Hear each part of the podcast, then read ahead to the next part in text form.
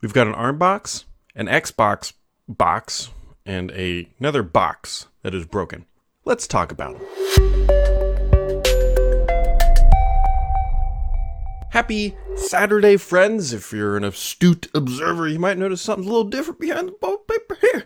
Uh, I, I promise you I'm not making this up. I can't open photos on uh, this PC, so I had to set the background to the thing and I can't zoom in. And every time I try to open the Photos app, it, it doesn't work. It says, please go to the store to try to update your app. And then I go to the store and it says, there has been a problem. See more details for whatever. Uh, just another day in paradise where, and this is the, the shipping version of Windows 11. This is the OG, the original version, and I can't open Photos today. Anyways, happy. Uh, well, it's Saturday morning and uh, family's home. Everybody's good. Hopefully, you're good. Aside from my little photos, the Bible here. It's uh, it's been a good week. Been a good week, and there was a lot of news. We had Microsoft Build. We're not going to talk about everything at Build, but there's a couple things that are worth diving into. There's a, an Xbox Keystone stuff. So let's just dive in to the technos. Uh, anyway, so Microsoft has finalized Windows 11 version 22H2 as 22621. That is a build number that just rolls right off the tongue. Sometimes they go to like nice round numbers, like a like 22600 or 22700 uh, for for these numbers, but uh, they're not doing that here. So, anyways, that build is now done. So, if you are an application application developer, you should really start testing on this build. That way, you can see if your stuff is stable and and kind of just deal with everything that Microsoft has, has included and or removed from this build. So the question becomes now is when does this ship? I'm still expecting sometime this fall, but Microsoft has already proven that they don't really follow what they had done historically. So here we are uh, 22621 is 22H2, which means that is signed, sealed, and delivered. And so um, there you go. Uh, Microsoft has are bringing uh, the Windows Spotlight wallpapers to the desktop. This has been one of the sort of things that we kind of expected for a really long time. So if you're not familiar with this, if you when you log in or you open up your laptop for as an example, you see a wallpaper and it changes and it, it rotates and stuff, and that, it's kind of nice. Like you get a different image. You get it's a little surprise every time you open your lid. And now they're bringing that to the desktop as a dynamic quote unquote dynamic wallpaper, which is great. I mean, it's obviously optional. You don't have to use this. It's just kind of wondering why it took so long. Either way, my only real complaint about this uh, is that the images are kind of low res. Like it, on a 4K display, it definitely kind of you can tell that it's been crammed down and it's not a super high res image. And for somebody who's really kind of picky about the wallpapers that he puts on his thing. Aside from this, which one looks terrible today because I can't can't adjust it because I can't open photos of this thing. Uh, like give us the full K. I know why they don't. They can't give us a full K uncompressed because you know, bandwidth, and we're going to screw everything up. So either way, it's low res. If if it doesn't bother you, it's a great feature. If it does bother you, then just continue doing what you're doing.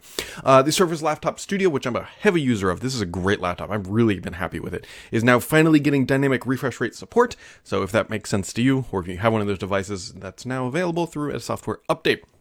Uh, there was also an internal email that came out that talked about the hiring practices inside of Microsoft. Now, this isn't company wide, but inside of Windows, Office, and Teams, Microsoft has said, hey, uh, Rajesh, who leads the group, said, hey, uh, we're not hiring everybody, anybody anymore, not everybody, but anybody anymore. And if you need a new hire, it's got to be personally approved by either him or somebody on directly on his team.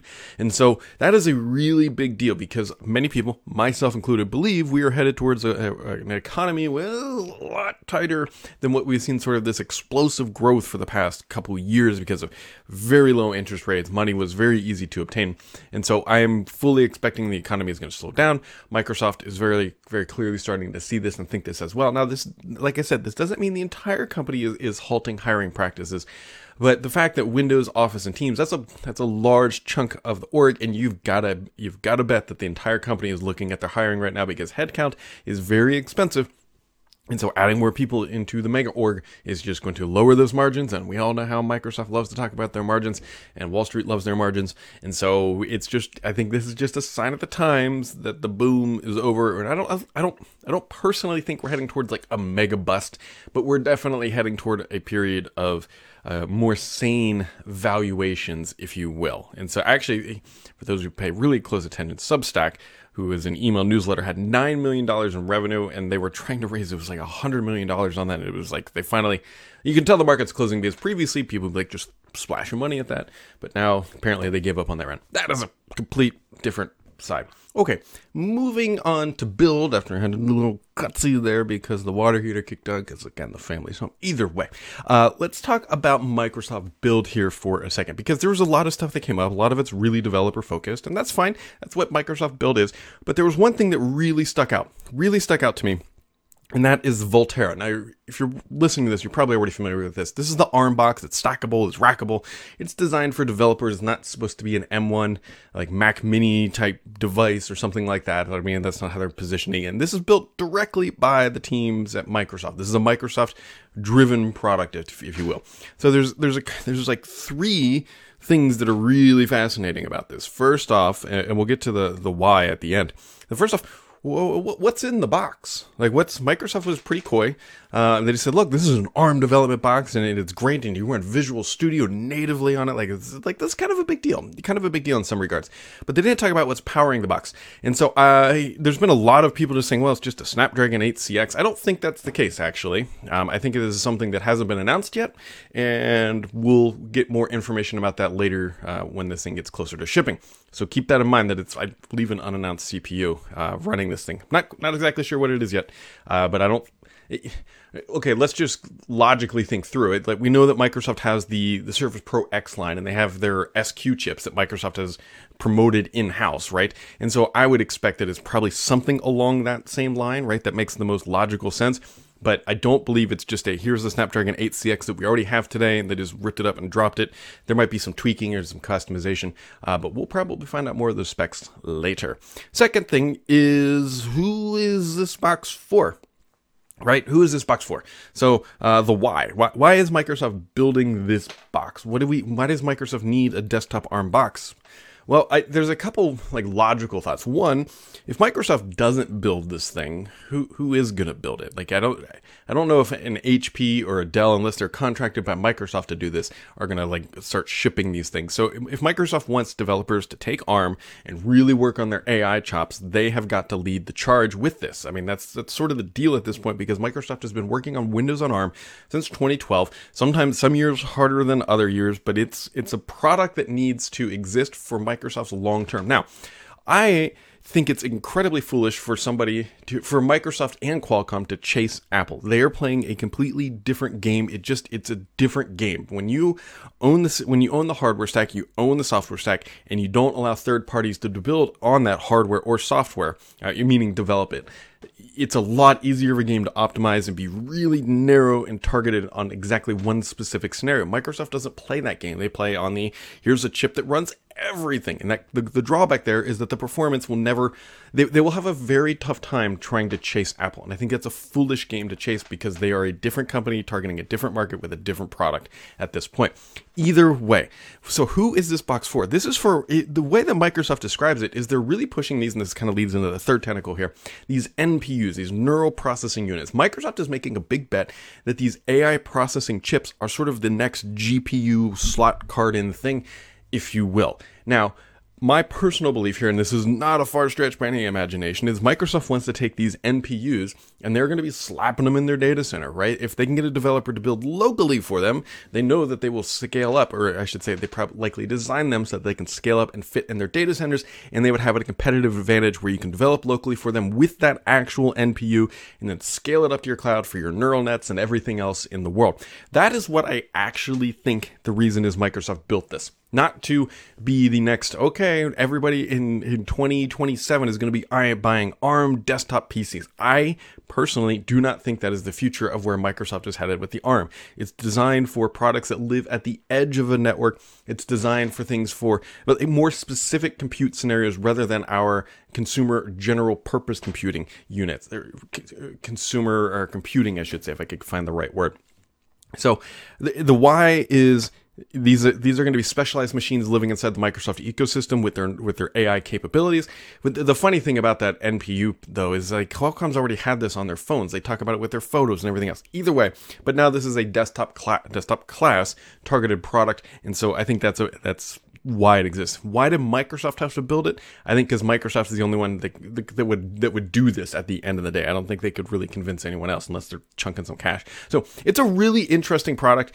I, I again, it's not something for me, but uh, Raphael, friend of uh, just a friend in general, uh, tweeted out that he bought two of them, and he's like the type of person that I think is the target demographic to be able to play with these things and then understand you know the target demographics are better than say um, your mom or dad who needs a Windows box. Like let's get them an ARM machine. Like I don't, eh, I'm not, I'm not sold on that yet. So uh, just keep that in mind. So what's in the box?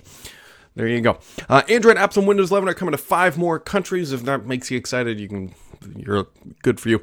Uh, developers will also be able to soon build custom widgets for Windows 11. This also came out of build. This is good. I again, I, I, pull it back just a little bit. I'm trying to decide like what types of widgets are going to make the most sense and how how rich and complex can these widgets be. As an example, can you create a Twitter widget where you open it up, type your junk hit send tweety, and then it goes off into the universe?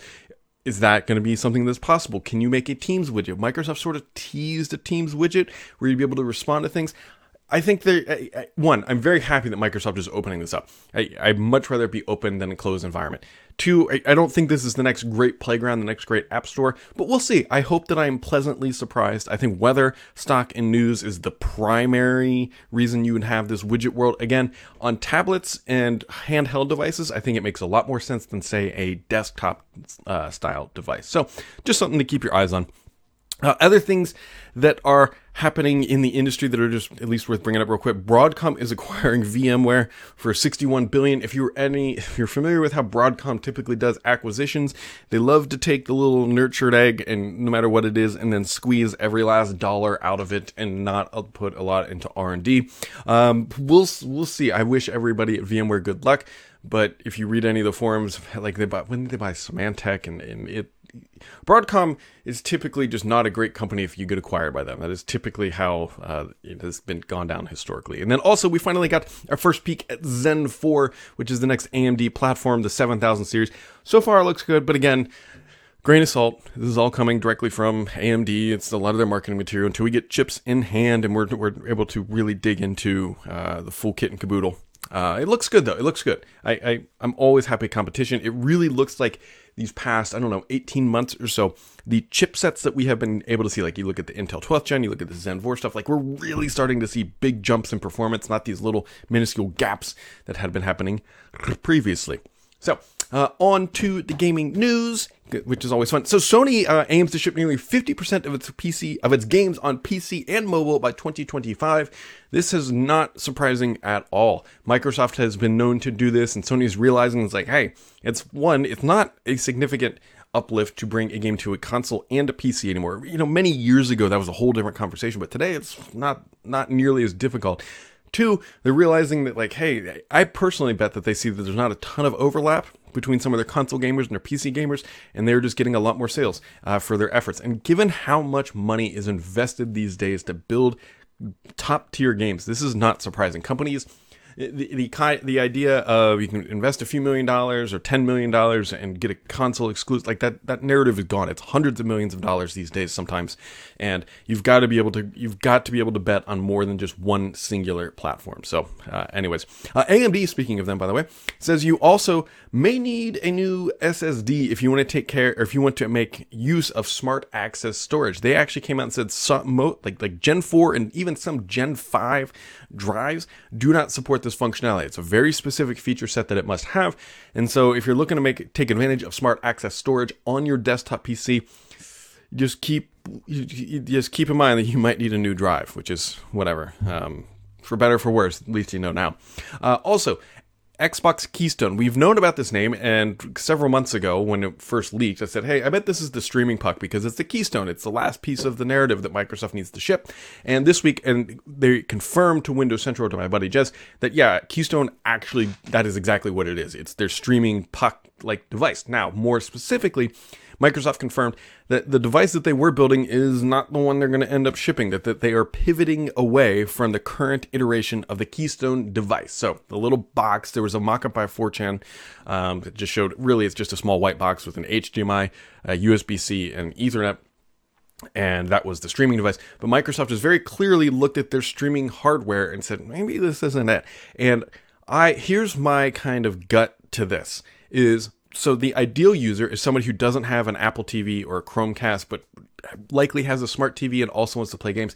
I bet this is kind of I bet that they realize that by including the application directly onto the TV, like we all expect that they're going to do with Samsung. I mean, Microsoft has said that they're working on this, so it's not you know I'm not like jumping off a, a, crazy ledge here. They want it on the TVs natively. I bet that they have potentially realized that it's maybe either cheaper or easier to either get TVs that have this functionality built in eh, with included hardware out of the box is cheaper than trying to ship these things, or that just the software solution alone is good enough. We will see. We'll see where Microsoft ends up, but they're pivoting away, but they're not giving up on the idea. It was just their current hardware iteration um, they're moving away from, which is important because Microsoft said they were working on it. So now we're a little bit in flux, but at least we know that Xbox Keystone is that device that's going to magically enable Xbox Cloud Gaming in your living room. And finally, in the gaming news this week, which I haven't played yet, but I'm going to get downloaded this weekend, is Top Gun Maverick, the free expansion for Microsoft Flight Simulator. Go be Goose, go be Maverick, go be Iceman. Actually, I don't even know if you can be this people. But either way, uh, those landing challenges are now available for Flight Sim, and that is a, like the crossover I didn't know I needed in my life, but here we are, super happy that it does exist. So, uh, on to the questions of the week. As always, I promise you my favorite part. An old Miga user says, now that the Surface Pro 8 has the same form factor as the Surface Pro X, do you use the Pro X at all anymore? I do not. Nope. I mean, I can't think of a justifiable reason to use the Pro X. I mean, the Pro 8 is quite literally right here. I use this thing frequently. Um, I what what would the benefit of the Pro X was the form factor, the slim, svelte form factor. That was like that was it. Now you've got the Pro 8 with a high refresh rate. You've got good battery life. You've got everything you would need. You don't have to worry about ARM compatibility, and that's why it's hard to justify the Pro X right now because the Pro 8 is is that good. Uh, Sydney 2K says the recent build uh, build 2022 conference just concluded as a virtual event. However, next month there will be various in-person Xbox Fan Fest events taking place in four cities around the globe, including Los Angeles. Is this the start of gradual return to in-person? I believe so. I have heard that Microsoft is contemplating trying to figure out if they can do a hybrid Ignite event. I don't know if it's happening for not. Um, just heard that they're trying to figure out can they have any portion in person?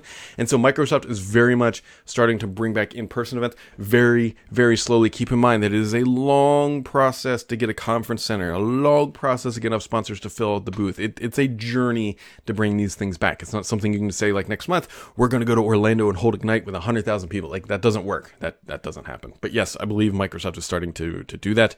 And so uh, optimistically, I would think that their partner conference, which is typically in the July timeframe, might be one of their first bigger ones that's fully in person. So we will see. Uh, Migi says, "What do you think of uh, the Kotaku article about article about Game Pass? Yes, this was a hot topic this week. Do you think Xbox needs to include more content, first party or second party games? Finally, what do you think of the declarations of the former uh, Microsoft exec Ed Fries?" I'm not particularly familiar with the declaration of uh, the former Microsoft, what happened with Ed Fries. I gotta go look that one up. But I am familiar with what happened with the Kotaku article. They came out and said Xbox Game Pass is effectively dry content. Like there's not enough titles. And then Xbox actually had a wonderful reply that says, "Tell me you don't play indie games without telling me you don't play indie games." Uh, the hardest core of gamers, people who are always playing the latest drop, yeah, I can honestly see how you might get a little frustrated with Game Pass. I, I mean, Sni- didn't Sniper Elite just drop and it got pretty good reviews? That being said, like if if you like a specific type of game and you're not willing to venture outside that box, Game Pass may not be great for you. It really may not. But for somebody like myself who just wants to casually pick up an, an indie game here or there that I never would have played, there's tons of titles that I never would have played that I've just you see them, and you're like, all right, I'll just give it a shot. And if I don't like it, it's you know no sweat off my back. And so that is the type of thing that I think where Xbox Game Pass excels is just broadening your horizon of the types of games you might be interested in. If you only want to play Halo Infinite, uh, Game Pass is not the not the product for you. Like if you're going to sit down and play Apex Legends for a year and Call of Duty Warzone for a year, like that is Game Pass makes no sense. But if you want to play a couple of FIFA titles, I mean, there or the EA titles, I should say. I think there's a kerfuffle between EA and FIFA, and when there's soccer titles or football or hand egg, depending on where you are in the world. Um, I I think Kotaku was just going for the cheap hits. Personally, and I'm not just trying to defend Xbox Game Pass, but it's 15 bucks a month and you can play all these games. The best part is you can dip in and out of it. If you don't want to pay for it next month, then don't pay for it next month. Just like I do with uh, subscriptions like Netflix, we turn it off and on all the time, just depending on what we're doing. And so, yeah. Uh, Len Alfred says, Remember the Surface RT? I do remember the Surface RT. What's the difference between Windows ported to ARM on that machine versus Microsoft's current journey to put Windows on ARM? So down at the core, the, the nugget, the, the, the, goopy center, not a ton, but Microsoft has very clearly made a lot of progress with when it comes to emulation, when it comes to app compatibility, when it comes to hardware compatibility. And you got to remember, back when they launched the Surface RT, I think they announced three different vendors. I think it was like Qualcomm, Nvidia, and I think TI might have been the third one. Uh, but they have really sort of locked in on a singular ARM platform, which is Qualcomm. At least they have a contract with them to do so. And at the at the base, not much. I mean, it's still Windows on ARM, but now we're up to Windows 11, and a lot of things have changed. Just it's like it's kind of like saying what has changed between Windows uh, 7 and Windows 11. Well, at the core, they are still the same, but at, you know they've compartmentalized things. They've worked on virtualization. They, have added security layers, and they've refactored a lot of code. That it's a very similar, very similar analogy. Uh, Sherlock Holmes comes and says, uh, with Windows 11 22H done and installed both and supported on unsupported hardware. Uh, and I thought there's nothing new apart from a little better start menu. And then there's Microsoft lying about how well Windows 11 is doing. So, what is your take on where Windows will go from here? Or better, how big or small do you think the next updates will be? So, okay, there, there's a couple things to unpack here. First off, I don't think Microsoft is going to be shipping these massive changing updates a lot. I mean, let, us there's not a ton in 22H2. Yes, there are things. There's folders and start menus. Um, there's a bunch of other little stuff where we might get tabs. I don't know. Microsoft hasn't been too open about that. There's stickers floating around. So I think there's some things that are still out there that may not have been announced. You got to remember, Microsoft has really broken up the OS, and so they can ship things outside of typical updates, like the tabs in File Explorer. That will arrive when it's ready. It doesn't necessarily have to ship with a major update, at least according to Microsoft. So my take is that each update for Windows 11 is going to be very similar to what we saw with Windows 10. I'm not expecting like a, a Windows 7 to Windows like Windows Vista to Windows 7 where it's like this big massive change just dropping all the time. That was last year. That was the update last year that changed the UI. So expect just little updates here and there. And the fact that Microsoft said, "Hey, we're not hiring anymore for Windows." At least for the next fiscal year, which starts June 1st, uh, well, I guess now through June 30th of next year, I would expect more of the same, just little incremental updates to Windows 11. You got to remember, you have to remember that Microsoft is a business. Yes, they want Windows 11 to be great and happy and everybody to love it and use it, but it's not going to make any more money. They could jump the greatest features, they could put their best engineers back on Windows 11, and it, it's still going to make the same amount of money next year it's not going to jump. Microsoft has the market is mature for Windows. It is stable. They needed to keep it, just keep it, just you know, just give it some sugar every once in a while, which is effectively Windows 11, and it'll keep the people happy. Uh, for diehards who want major changes year over year, Windows is honestly probably not going to be doing that. At least that's how I understand it um, from talking about you know hanging around the Microsoft forest. And Mr. PKI coming in at the end in his favorite spot. Last question of the week. He says, "Let's mix things up a little different." with a different question uh, because we're recording it on a Saturday, and I screwed up even reading his own thing. But here we go. Here is his question What do you think about DuckDuckGo getting caught giving Microsoft permission for trackers? Will there be any retaliation or fuss issued, or will the story disappear in a few days? So let's let's unpack this a little bit. So DuckDuckGo is a privacy-focused search engine. They actually use, I believe, Bing on the back end, and then they announced a, a their own browser.